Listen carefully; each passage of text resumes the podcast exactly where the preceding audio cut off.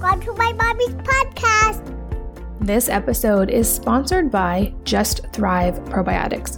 I found this company when searching for the most research-backed and effective probiotic available, and I was blown away at the difference I found in their products. They offer two cornerstone products that are both clinically studied and highly effective.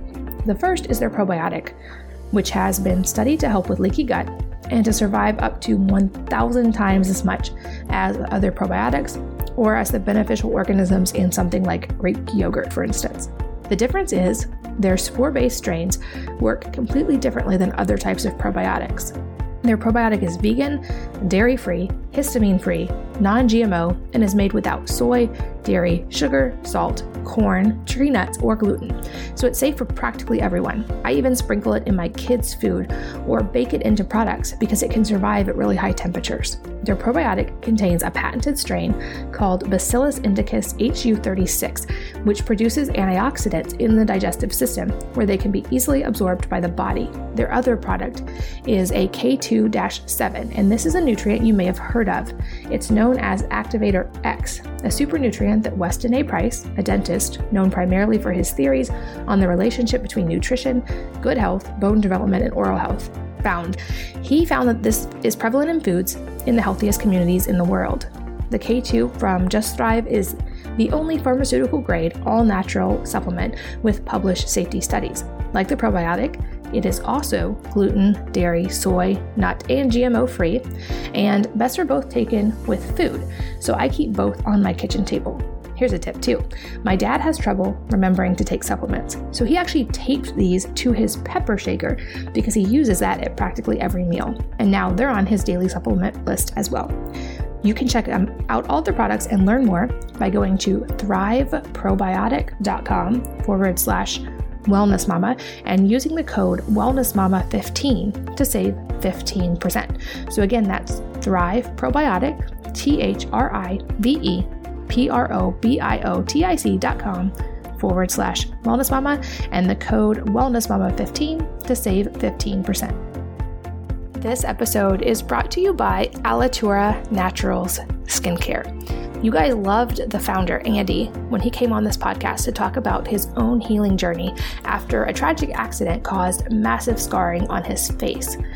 From this experience, he developed some, some of the most potent and effective natural skincare options from serums and masks and a lot of products in between. The re- results are super visible on his perfectly clear skin that is free of scars.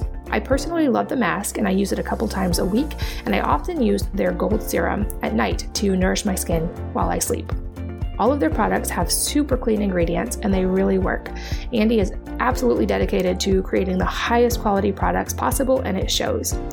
You can check them out at alitura naturals dot com forward slash wellness mama and use the discount code wellness to get twenty percent off. So again, that's Alitura Naturals. So A L I T U R A N A T U R A L S dot com forward slash wellness mama and the discount code wellness to save twenty percent. Hello and welcome to the Wellness Mama podcast. I'm Katie from Wellness Mama dot com. And I am so excited about today's guest because I have wanted to interview Doctor Valter Longo for years. And in this episode, we go deep on fasting and especially the fasting mimicking diet, which he has pioneered research on. Doctor Longo is the director of the Longevity Institute and professor of gerontology and biological sciences at the University of Southern California. He has made tremendous contributions in research related to longevity, aging, fasting, and metabolic disease. He is the inventor of the fasting mimicking diet, which was granted the only patents in healthcare on promoting longevity and health span and on treating diabetes. So to say he is qualified would be a vast understatement. It's a tremendous honor to have him here, and I can't wait to share this interview with you. Doctor Longo, welcome, and thanks for being here. Well, thanks for having me. I have wanted to chat with you probably for years. Uh, I've read your book and I think also several of your research papers, and love what you're doing to help advance the field of longevity and all of your work related to fasting and the fasting mimicking diet. And I find there seems to be a lot of misinformation out there when it comes to fasting, especially now that it has started to really gain popularity. And you are indisputably one of the top experts in the world on this topic. So to start off, can you walk us through some of the high-level effects and benefits of fasting in general? Yeah, so I, I usually start by uh, saying that fasting doesn't mean anything. And um, it's kind of like saying eating, right? And, and so um, there are many, many different things that you can eat. Uh, and um, and so we usually don't use the word eating. Is eating good for you or not? And so the same same is true for fasting. So the the uh, what we've been focusing on is what we call periodic fasting and fasting mimicking diets. And, and the other, I, I think, uh, very popular forms of fasting are uh, alternate day fasting, in which essentially people don't eat every other day, and then something called sixteen eight um, or, or time-restricted eating or feeding, in which uh, the ex- uh, the period in which people don't eat is extended to anywhere from twelve to sixteen hours per day. And there is also an, another one called five two, in which um, usually people uh, will have uh, maybe uh, around five hundred calories two days a week, for two days a week. five hundred calories instead of the normal number of calories. So, um, so those are the, the major ones. And now there are there are positive and negatives about um, all of them. And I think it's very important that we move away, particularly with with fasting, uh, because it's so powerful and and and, and it's very similar um, to to medicine, or or certainly has the kind of uh, a powerful effect. And and so I think we need to start describing exactly what are we talking about and what is it going to be used for or not. So, you know, fasting mimicking diets, um, we moved away from water-only fasting for a number of reasons, and but mostly our compliance and safety. Uh, so to to ask somebody to be, let's say, three, four, five days or a week on a water-only fasting, this should only be done in a clinical setting uh, with doctors that are specialized. Uh, so we, we, and even then it's not clear that that's beneficial. Uh, so we are now focusing on the use of, of these uh, fasting mimicking diets.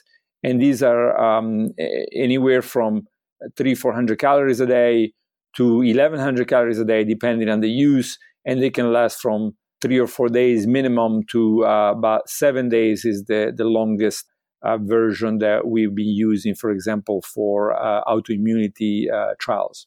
That's so fascinating, and I'm sure very appealing to a lot of people listening, the idea of being able to do something that mimics the effects of fasting without having to actually not consume any food whatsoever. Can you go a little deeper to explain how that works? Like, how are we able to get some of those same benefits while still consuming calories? Yeah, so uh, um, I've been uh, working on this for, for uh, decades, and And one, my uh, mentor at U C L A, um, you know, back in uh, over uh, twenty-five years ago, was Roy Walford, and Roy was the uh, uh, the world leading expert on something called calorie restriction. And so, calorie restriction is just a, an extended uh, um, restriction of calories by about thirty percent. And from the beginning, it was very clear that calorie restriction was very beneficial, but also very detrimental. So it caused lots of benefits and lots of problems. Uh, so since then, I've been thinking, how do how do we get the benefits or, and possibly even more than the benefits of calorie restriction without the problems? And so the, the fasting mimicking diet, th- then after that, I started really uh, focusing on the genes that control aging and diseases, and spent, you know, a good fifteen years just searching and identifying some of the, the key genes that uh, we now know to be controlling the lifespan of, of, of mice.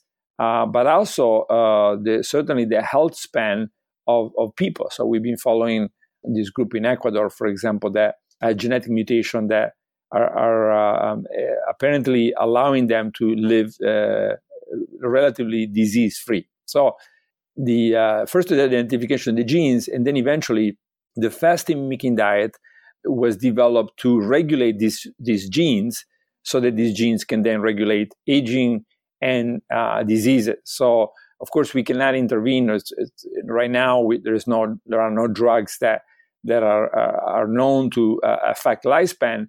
Um, and so, diet and nutrition, uh, whether it's the everyday nutrition or the periodic uh, fasting mimicking diet, is probably the best way to regulate these genes, right? So, so how does it work? Basically, I call it something I call nutri technology.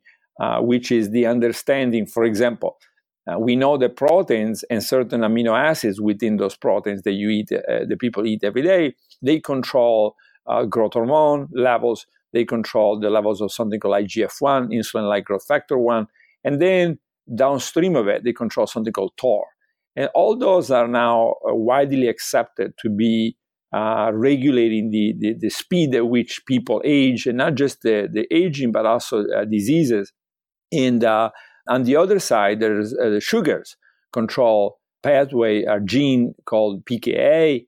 And so we use our understanding of this connection between nutrients and genes to then develop this fasting mimicking diet, so we can, in, in many ways, orchestrate uh, the, the the changes in the body, so that we switch the body into this uh, highly protected mode, um, not just during the diet, but also in the months following the diet. So the, the idea is intervening for, let's say, five days. Uh, this is what we've been shown in a clinical trial uh, a couple of years ago, intervening for five days, and then Uh, these these effects of the fasting mimicking diet uh, can can last uh, potentially months. Bless you. That's amazing. And you mentioned autoimmunity, and definitely there's a sector of the audience listening right now that has some form of autoimmune disease. So based on the research and what you've found over the years, what is that connection, or how can fasting potentially be beneficial for certain autoimmune conditions? Yes. So we now publish several papers. Uh, one uh, with uh, a mouse model of multiple sclerosis and one uh, a mouse model for inflama- inflammatory bowel disease. But both of them had also uh, human clinical trials um, that they were um, testing uh, the fasting mimicking diet. And so, but in mice, we, we were able to um, look at mechanisms. So how does it work? And so it looks at like the, the, for the, in the case of multiple sclerosis, the fasting mimicking diet uh, cycles could uh, reduce or sometimes even eliminate multiple sclerosis uh, effects. And they did so by, in part, uh, foc- uh, intervening on the inflammation and, and, the, and the ability of lymphocytes to attack the normal cells uh, of the spinal cord. And on the other side, the, the cycles of the fasting mimicking and the refeeding uh, were basically activating these uh, oligodendrocytes, precursors cells, and so essentially regenerating, promoting the regeneration of the myelin-producing uh, cells uh, to, to reverse the effects of, of uh, multiple sclerosis in the mouse. And then in humans, uh, um, in the trial, we showed that, in fact, uh, the quality of life was improved. Um, this was a forty-five people uh, preliminary clinical trial, but certainly very promising to already see uh, a single cycle, by the way, of the uh, a week-long single cycle of the fasting mimicking diet, able to improve the quality of life of, of the patients, uh, of the multiple sclerosis patients. And then the other study that we published just a, a few weeks ago uh, was with inflammatory bowel disease, so Crohn's, colitis.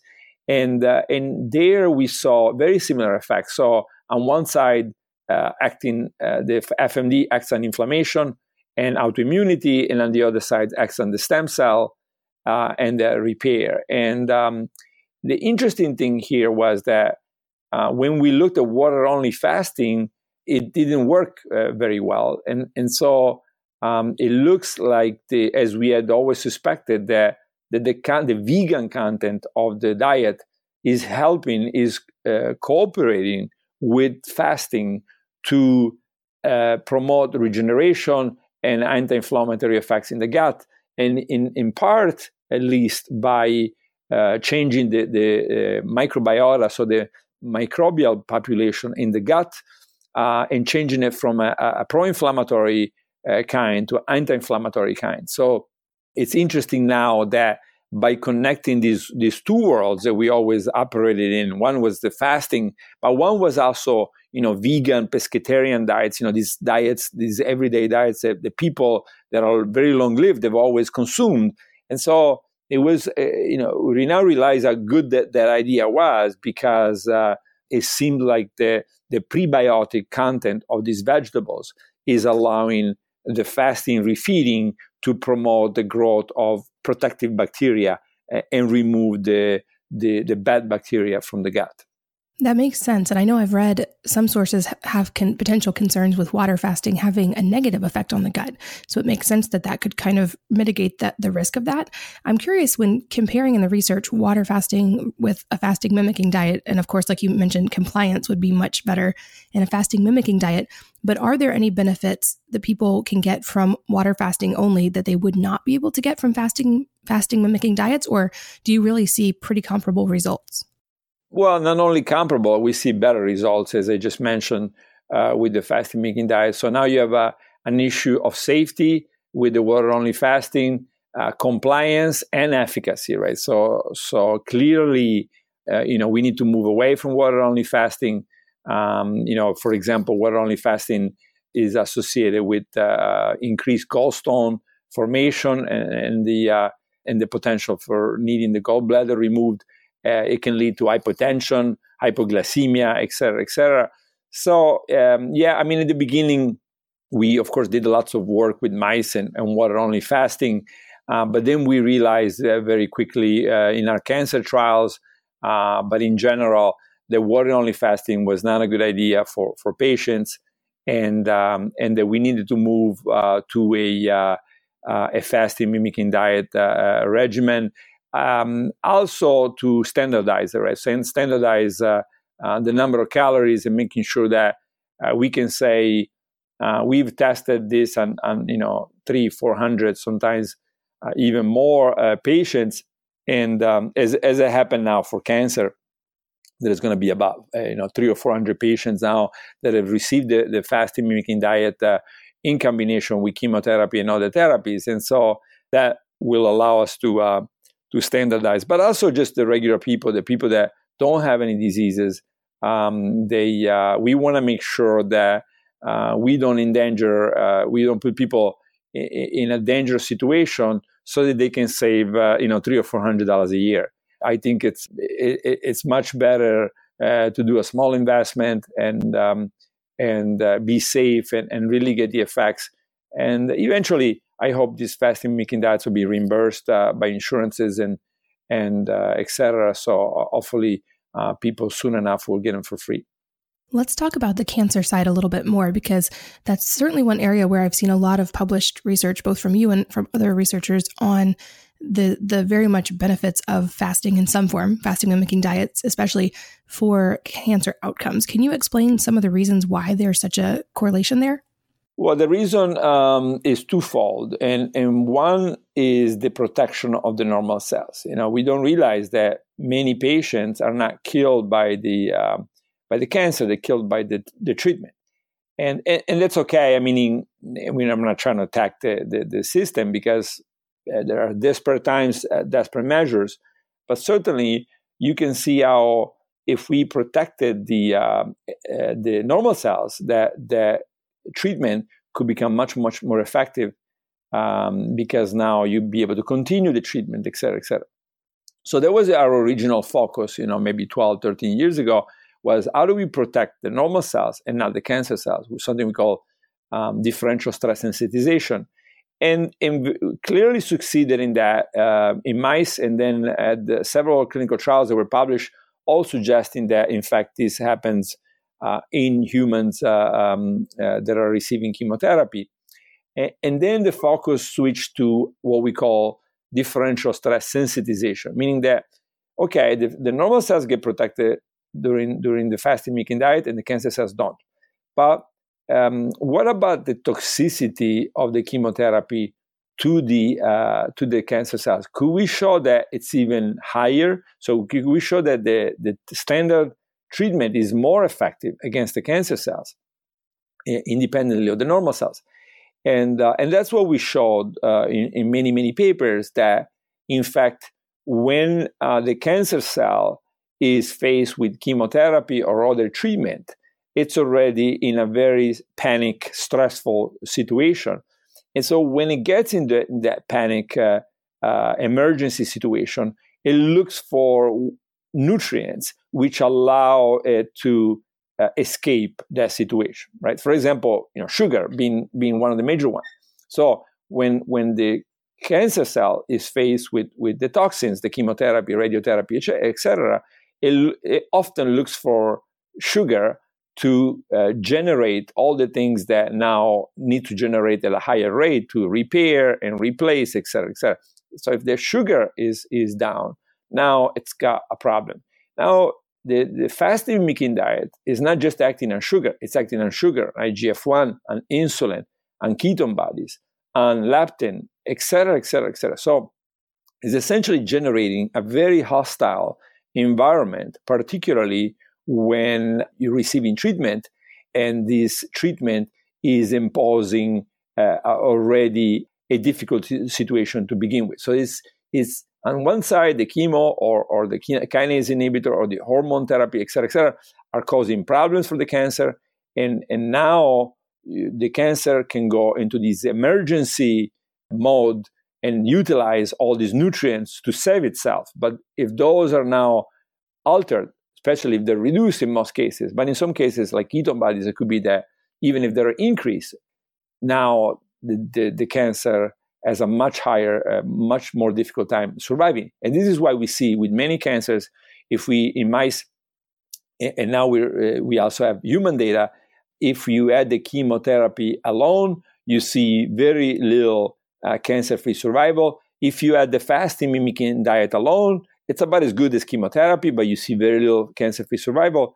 And then when you combine the chemotherapy and the fasting mimicking diet, that's when you see lots of uh, mice becoming completely cancer-free.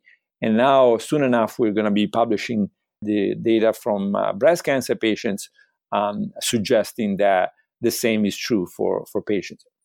That's incredible. And based on your research, it would seem that there's also a very protective mechanism with fasting for those who don't have cancer, which hopefully most people listening do not. But what does the actual data say as far as if you can implement a fasting mimicking diet? Does that actually potentially reduce the risk of cancer as well?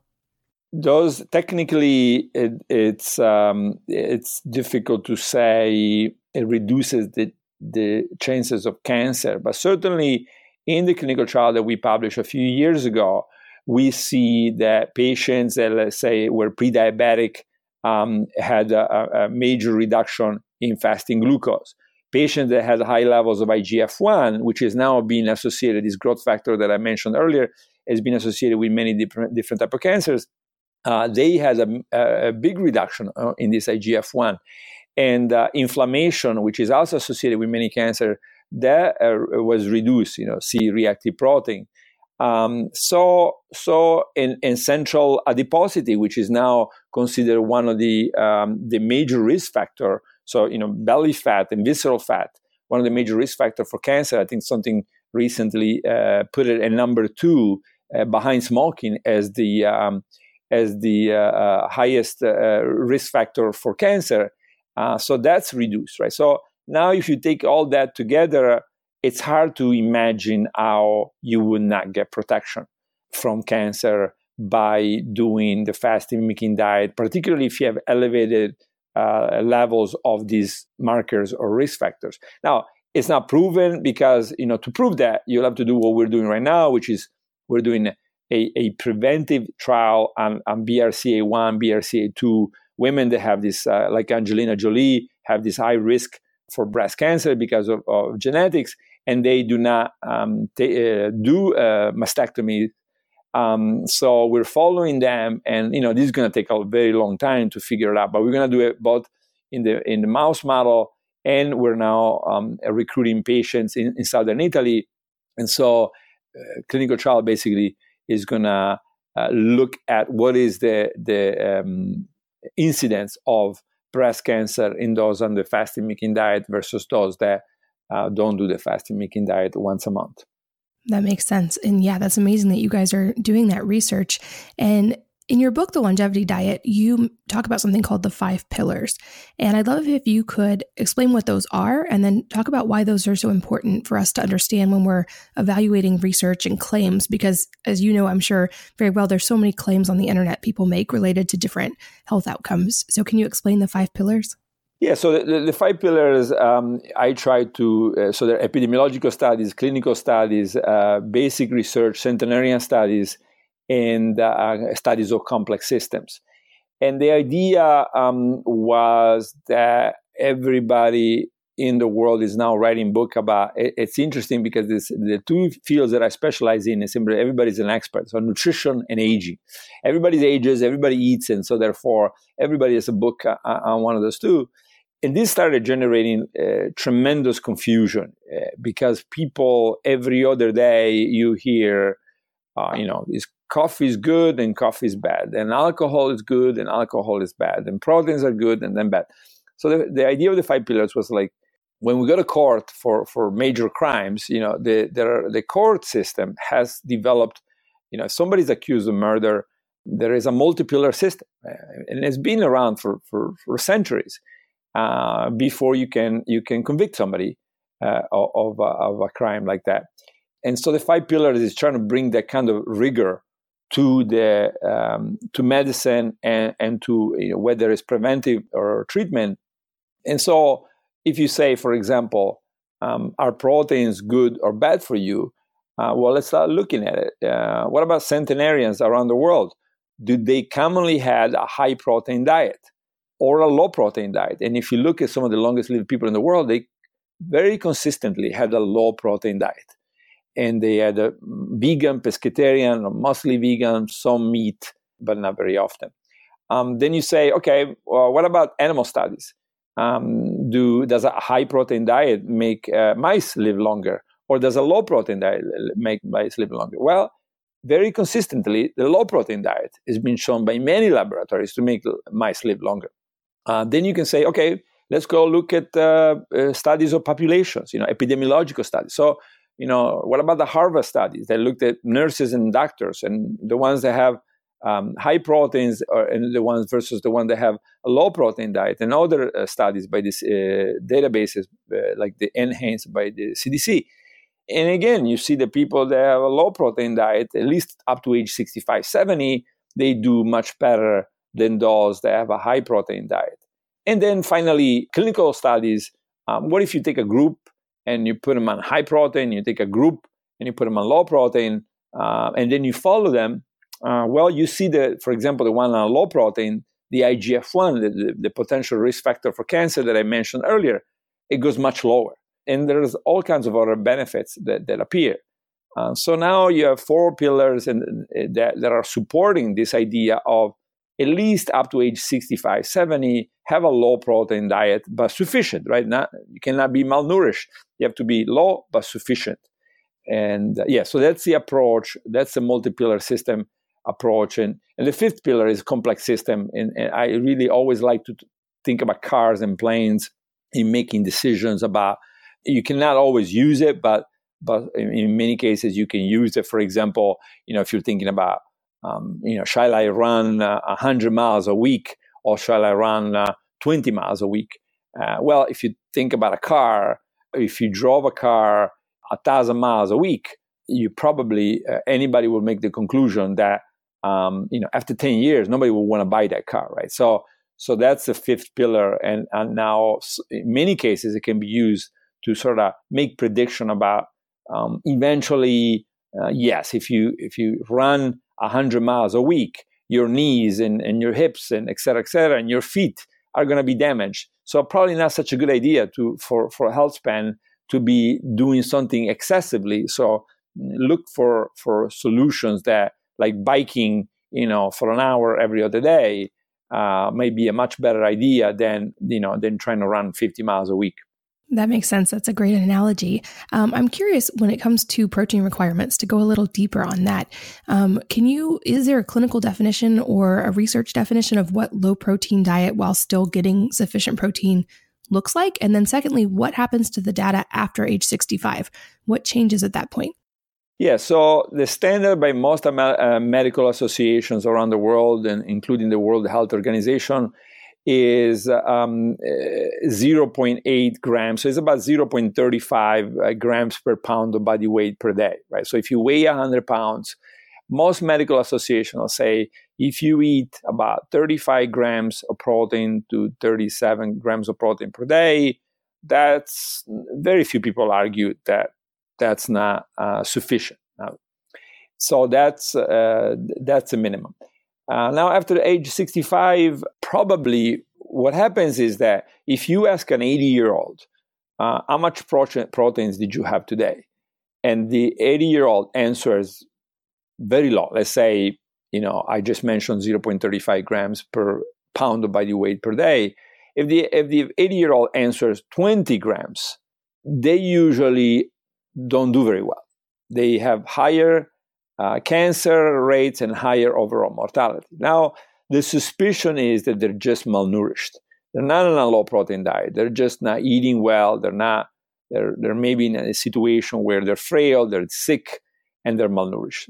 Now, um, but at the same time, it is true that a little bit extra proteins and extra var- variation uh, may be beneficial to a sixty, seventy, eighty, ninety-year-old, meaning that, for example, I uh, followed Emma Morano in Italy, and she became uh, the oldest person in the world and, and the oldest who ever lived in Italy. And Carlo Bava, I always tell the story that Carlo Bava, when she turned around one hundred years of age, gave her one hundred grams of raw meat per day, right? So now, one hundred grams of raw meat per day is clearly not a good idea for somebody who's fifty, sixty, or even seventy. But somebody just turned one hundred, I think he got it right. And and she needed that sort of additional raw uh, nourishment um, that was beneficial. I think Carlo knew that she was a little bit anemic, and so that's how he intervened. Now, I'm not, that was his opinion. I'm not trying to uh, you know, tell people to, to when they turn one hundred uh, to start eating raw meat.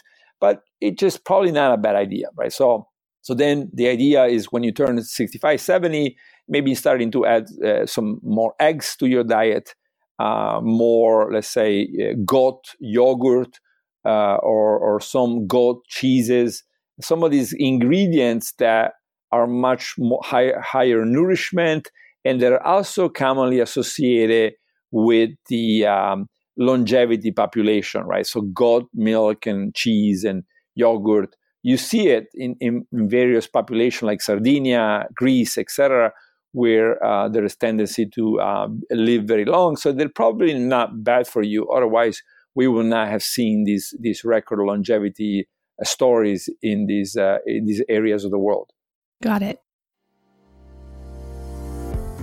This episode is sponsored by Just Thrive Probiotics. I found this company when searching for the most research-backed and effective probiotic available, and I was blown away at the difference I found in their products. They offer two cornerstone products that are both clinically studied and highly effective. The first is their probiotic, which has been studied to help with leaky gut and to survive up to one thousand times as much as other probiotics, or as the beneficial organisms in something like Greek yogurt, for instance.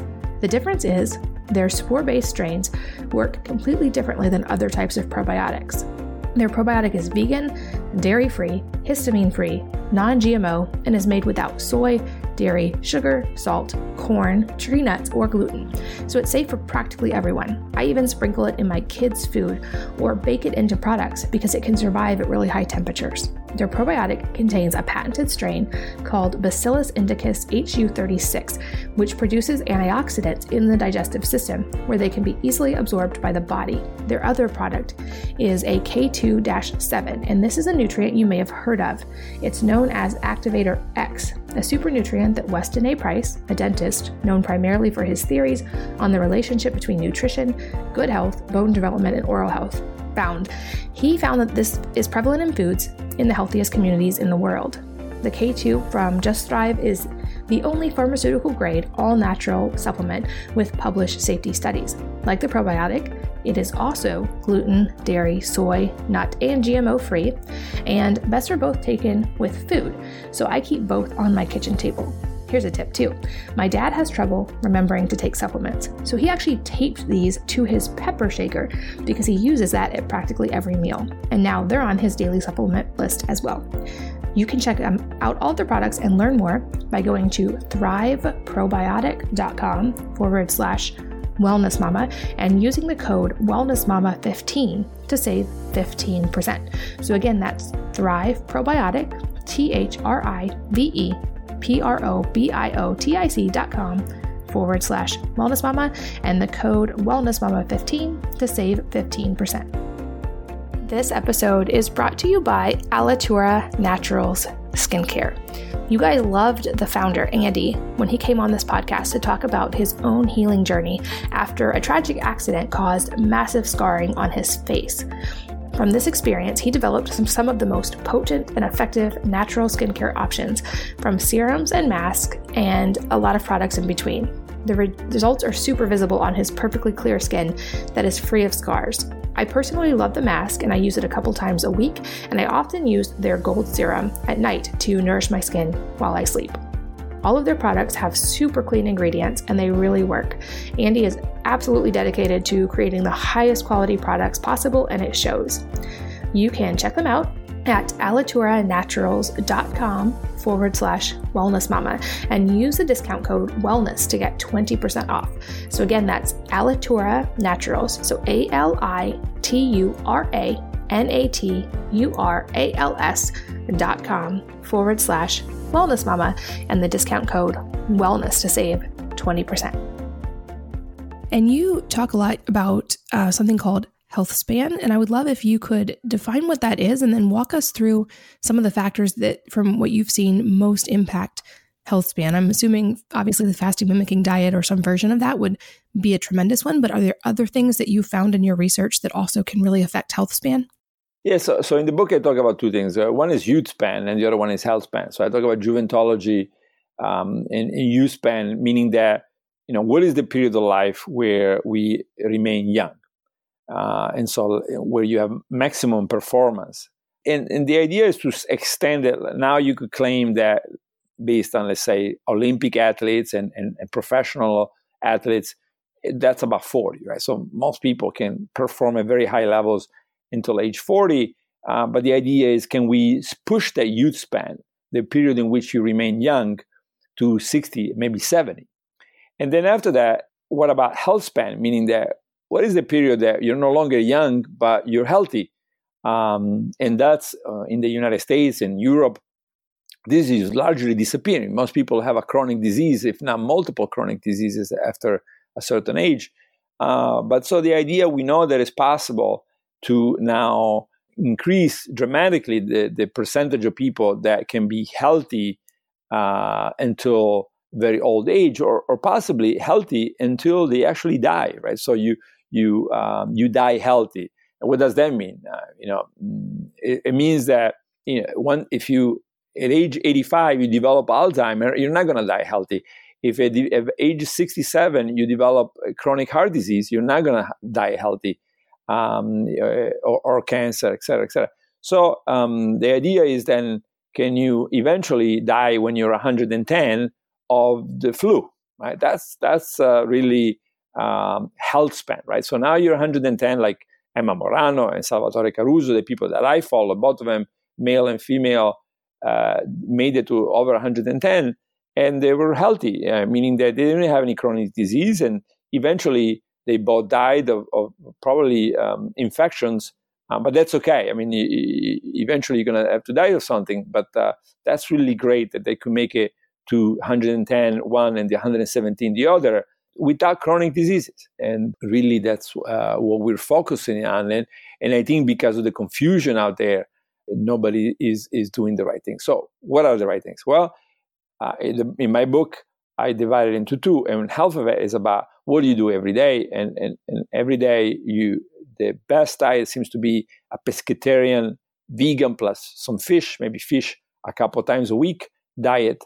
Um, and the fish should be, you know, low mercury. So, you know, let's say salmon, anchovies, sardines. That seems to be, um, you know, a couple of times a week. And, and seafood is also fine. Plus vegan. Right? And, and vegan, where do you get the proteins? Well, legumes uh, have a good level of protein. So uh, chickpeas and and and, uh, and black beans, et cetera, et cetera.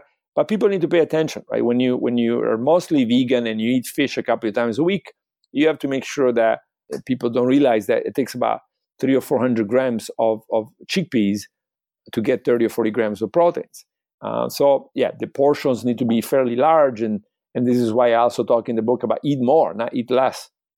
So every day eat more, but your your dish is now going to look like thirty, forty, fifty grams of, let's say, one or two ounces of pasta, but then now you have three hundred grams or, or you know, whatever, five ounces uh, or, or actually seven ounces of chickpeas, and then let's say vegetables. So it's a large dish, high nourishment that is going to fill your stomach with fibers, et cetera, and and and make you not hungry um, for for hours and hours. So that that's the way to go. Um, the other uh, strategy every day is uh, limit food intake to twelve hours. So twelve hours on, twelve hours off. Um, so eat eight a.m., eight p.m. People say, "Well, but I get up at six. Uh, what? what uh, how can I do that?" And well, you know, if you get up at six and you have dinner at eight p.m. Uh, don't have breakfast until eight a.m. That's okay. You know, you know uh, have a couple of hours go by and then have breakfast at eight a.m. So you can keep it twelve hours a day, the, the feeding period. Also, I recommend moving to two meals a day plus a snack for people that are overweight and obese. Uh, this idea of five meals, six meals a day has done, I think, tremendous damage and has been associated with a record uh, increase in obesity and, and people overweight. Now over seventy percent in the United States, and so move back to the old what lots of centenarians used to do. You know, eat a couple times a day and maybe have a snack. So yeah, breakfast, always have breakfast, and then they eat a lunch and dinner, or dinner and then have a snack, maybe a couple hundred calories coming from a salad or or or some nuts or, or et cetera. For that's your third meal until you move to a better weight, and then you can move back to the uh, three meals a day plus a snack. Yeah, and, you know, exercise, uh, um, I talk about one hundred fifty minutes a week and try to walk maybe an hour a day. Uh, that seems to be important. Uh, you know, stay active and uh, and try to have maybe fifteen, twenty, thirty minutes a, a week of a little bit more strenuous exercise. So where you, you push yourself, you know, depending on your age and your conditions, but you push yourself a little bit more, uh, struggle a little bit. And this that seems to be uh, important in the um, in staying healthy.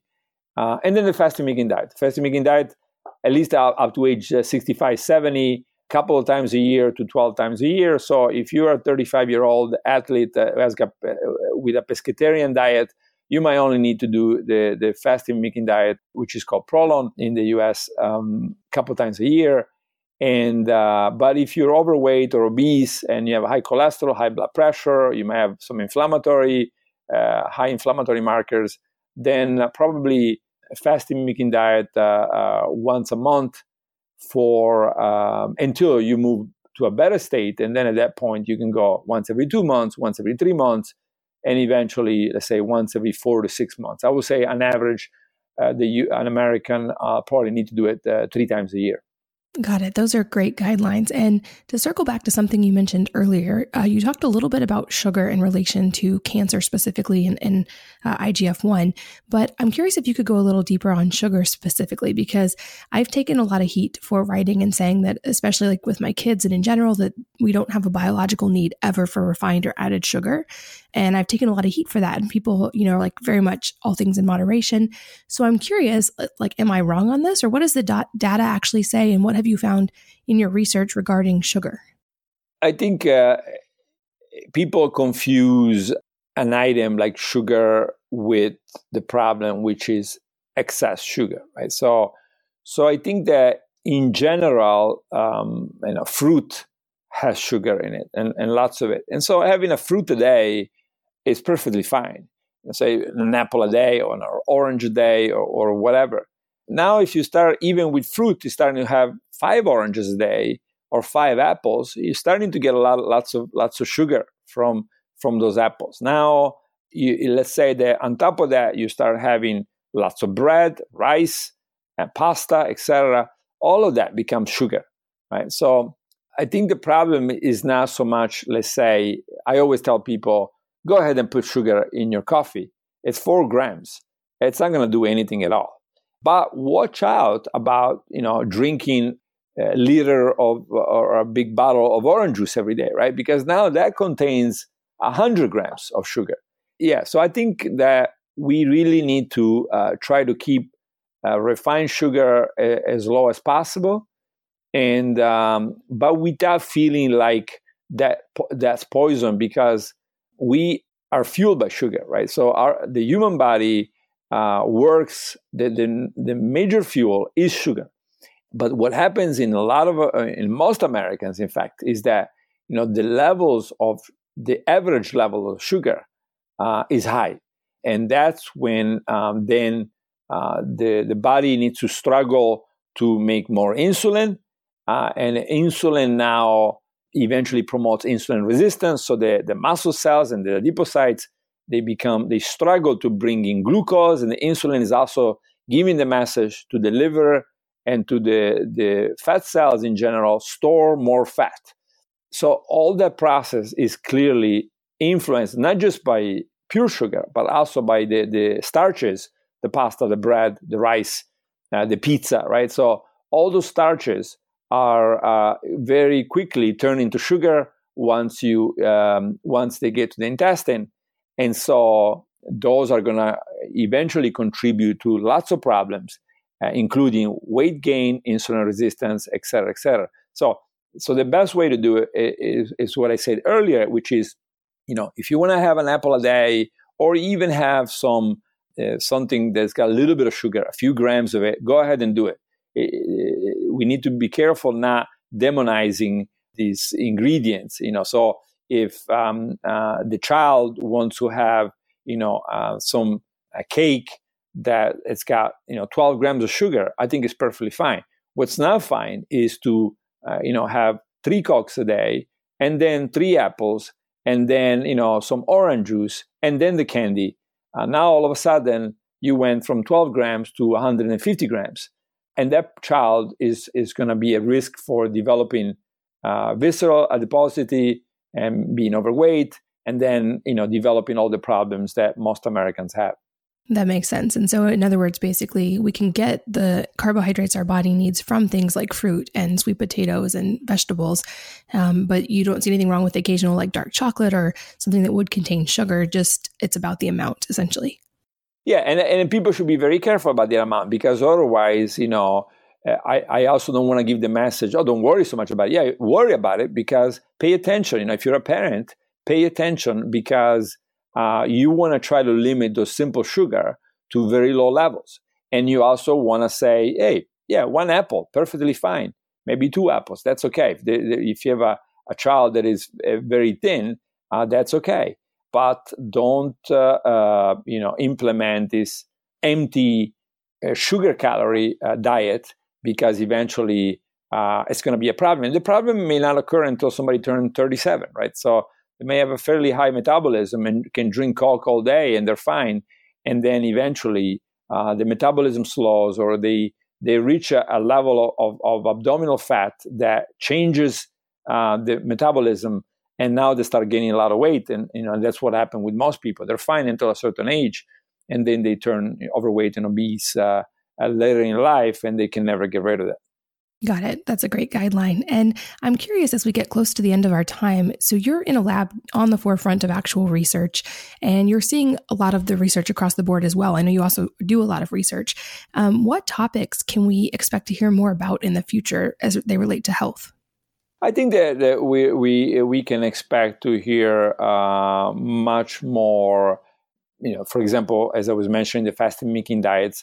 Uh, we're going to n- need to focus much more on the exactly what you do and when, right? So so much less of these words, you know, for example, you hear commercials, high protein, this twenty grams of protein, thirty grams of protein. I mean, of course, that's extremely damaging. Uh, well, first of all, because it's uh, uh, talking about, you know, high protein and, and um, uh, when you should be talking about low protein. And and also because it's trying to um, give sort of medical recommendation, or certainly make a recommendation to come from a dietitian. We're now seeing it on, on the commercials. Uh, so they have, um, you know, they're implying health benefits, right? So all these commercials that you hear, you know, when somebody says, oh, twenty grams of protein, what are they saying? Well, they're saying eat lots of protein because it's good for you, right? And uh, so that's very bad. That, that, that, the tremendous damage coming from that, and that's got to change. And I hope that people uh, are starting are going to start demanding that we have less confusion and less people going on T V or on the radio or on the internet and improvising with with opinion, and more people that are really paying attention to, you know, what do we really know, right? And who's the expert that is accountable for it? And, um, you know, I always say, for example, almost everybody flies on, on Boeing or Airbus. And uh, and there is a reason for that. I mean, you know, we we heard some problems lately, but in general, these companies have an incredible uh, safety record. Uh, very, very few planes uh, crash. So I think we need to do the same for, for food and nutrition, and um, and really have the, the rely on the experts that seem to get it get it right, and they also have responsibility. You know, they're they're in centers that where where you know, for example. I'm, I'm, I'm, I direct the Longevity Institute here at U S C, so I have accountability. If I say low protein diet is, is good for you, and then I'm proven wrong by paper after paper after paper, uh, eventually uh, that's my accountability. I got it all wrong. And so how is it that I got it all wrong? Should I be keep uh, giving advices to people, right? Maybe not. Right? So if that was the case, uh, that would be a fair a fair uh, assessment, and, and, and it should be like that for everybody. And so I think... Uh, I really hope that uh, uh, with uh, um, you know, blogs like yours and, and, and many others, um, that we can start moving in that direction of uh, separating ideas uh, from uh, you know, real science, real clinical data, and also accountability and reputation. You know, so all of those should be uh, kept in mind when when deciding uh, who do I expose my uh, listeners uh, to, and, and why. That's a great point. I think you're spot on. And um, as we start to wrap up, I would also love if you could give people kind of a starting point to keep learning more from you. I, personally, I would highly recommend your book, The Longevity Diet, and I'll make sure that we link to that in the show notes and on social media so people can find it. But if someone has been listening and uh, like really understanding what you're saying and wanting to get into fasting mimicking diets, what would you recommend as a good starting point in general? Like, are there any good just general guidelines for someone who doesn't necessarily have cancer or a specific condition, but just wants to start getting the benefits? Yeah, I think, you know, the, the, the, there is a, um, a ProLon, uh, uh, it's called Fasting Mimicking Diet, and, and people can purchase it. And I, I don't make a penny out of it. I, I donate everything to uh, charity and to research. But um, yeah, people can go. I think it's ProLon F M D, and they can uh, and they can get it there, and uh, uh, and that's the one for healthy people. Uh, then um, soon enough, uh, there's going to be a uh, fasting mimicking diet uh, for cancer patients. Uh, the the uh, initial clinical trials are, are finished, so I hope that in a few months uh, there's going to be that uh, out, so people can start benefiting. Uh, and getting the benefits that we've seen in the clinical trials for, for cancer, um, you know, and uh, soon enough, you know, we're doing trials now. We have, I think, uh, over thirty clinical trials going, uh, go from many cancer trials to to Alzheimer, to multiple sclerosis, inflammatory bowel disease, et cetera, et cetera. Um, and so um, that uh, those are going to be out. And understanding that lots of people cannot wait for, for uh, one of these many trials to be finished, then I recommend the book, and I recommend, as we've done with thousands and thousands of patients, uh, you can take it to your doctor. Let's say somebody has an autoimmunity and they say, well, you know, uh, I don't think I can wait. Take the book, read it, go to your, uh, or your gastroenterologist and say, I don't think I can wait. Uh, does the gastroenterologist agree that maybe it's worth uh, trying the fasting mimicking diet, maybe together with the standard of care, and um, and see if that helps in a very careful manner, and um, and um, yeah, so then that, that's probably a, a good uh, a good way to approach this. Wonderful, uh, Doctor Longo. Thank you so much for all of the work that you do and for your dedication to this field of research. I, like I said, I've been a fan of yours for a really long time, and I'm so grateful you took the time to share with us today. And I'll make sure that people have links to find your research and your books to continue learning. But thank you so much. Well, thank you, thank you very much. And thank you to all of you for listening. And I hope you'll join me again on the next episode of the Wellness Mama podcast. If you're enjoying these interviews, would you please take two minutes to leave a rating or review on iTunes for me? Doing this helps more people to find the podcast, which means even more moms and families can benefit from the information. I really appreciate your time, and thanks as always for listening.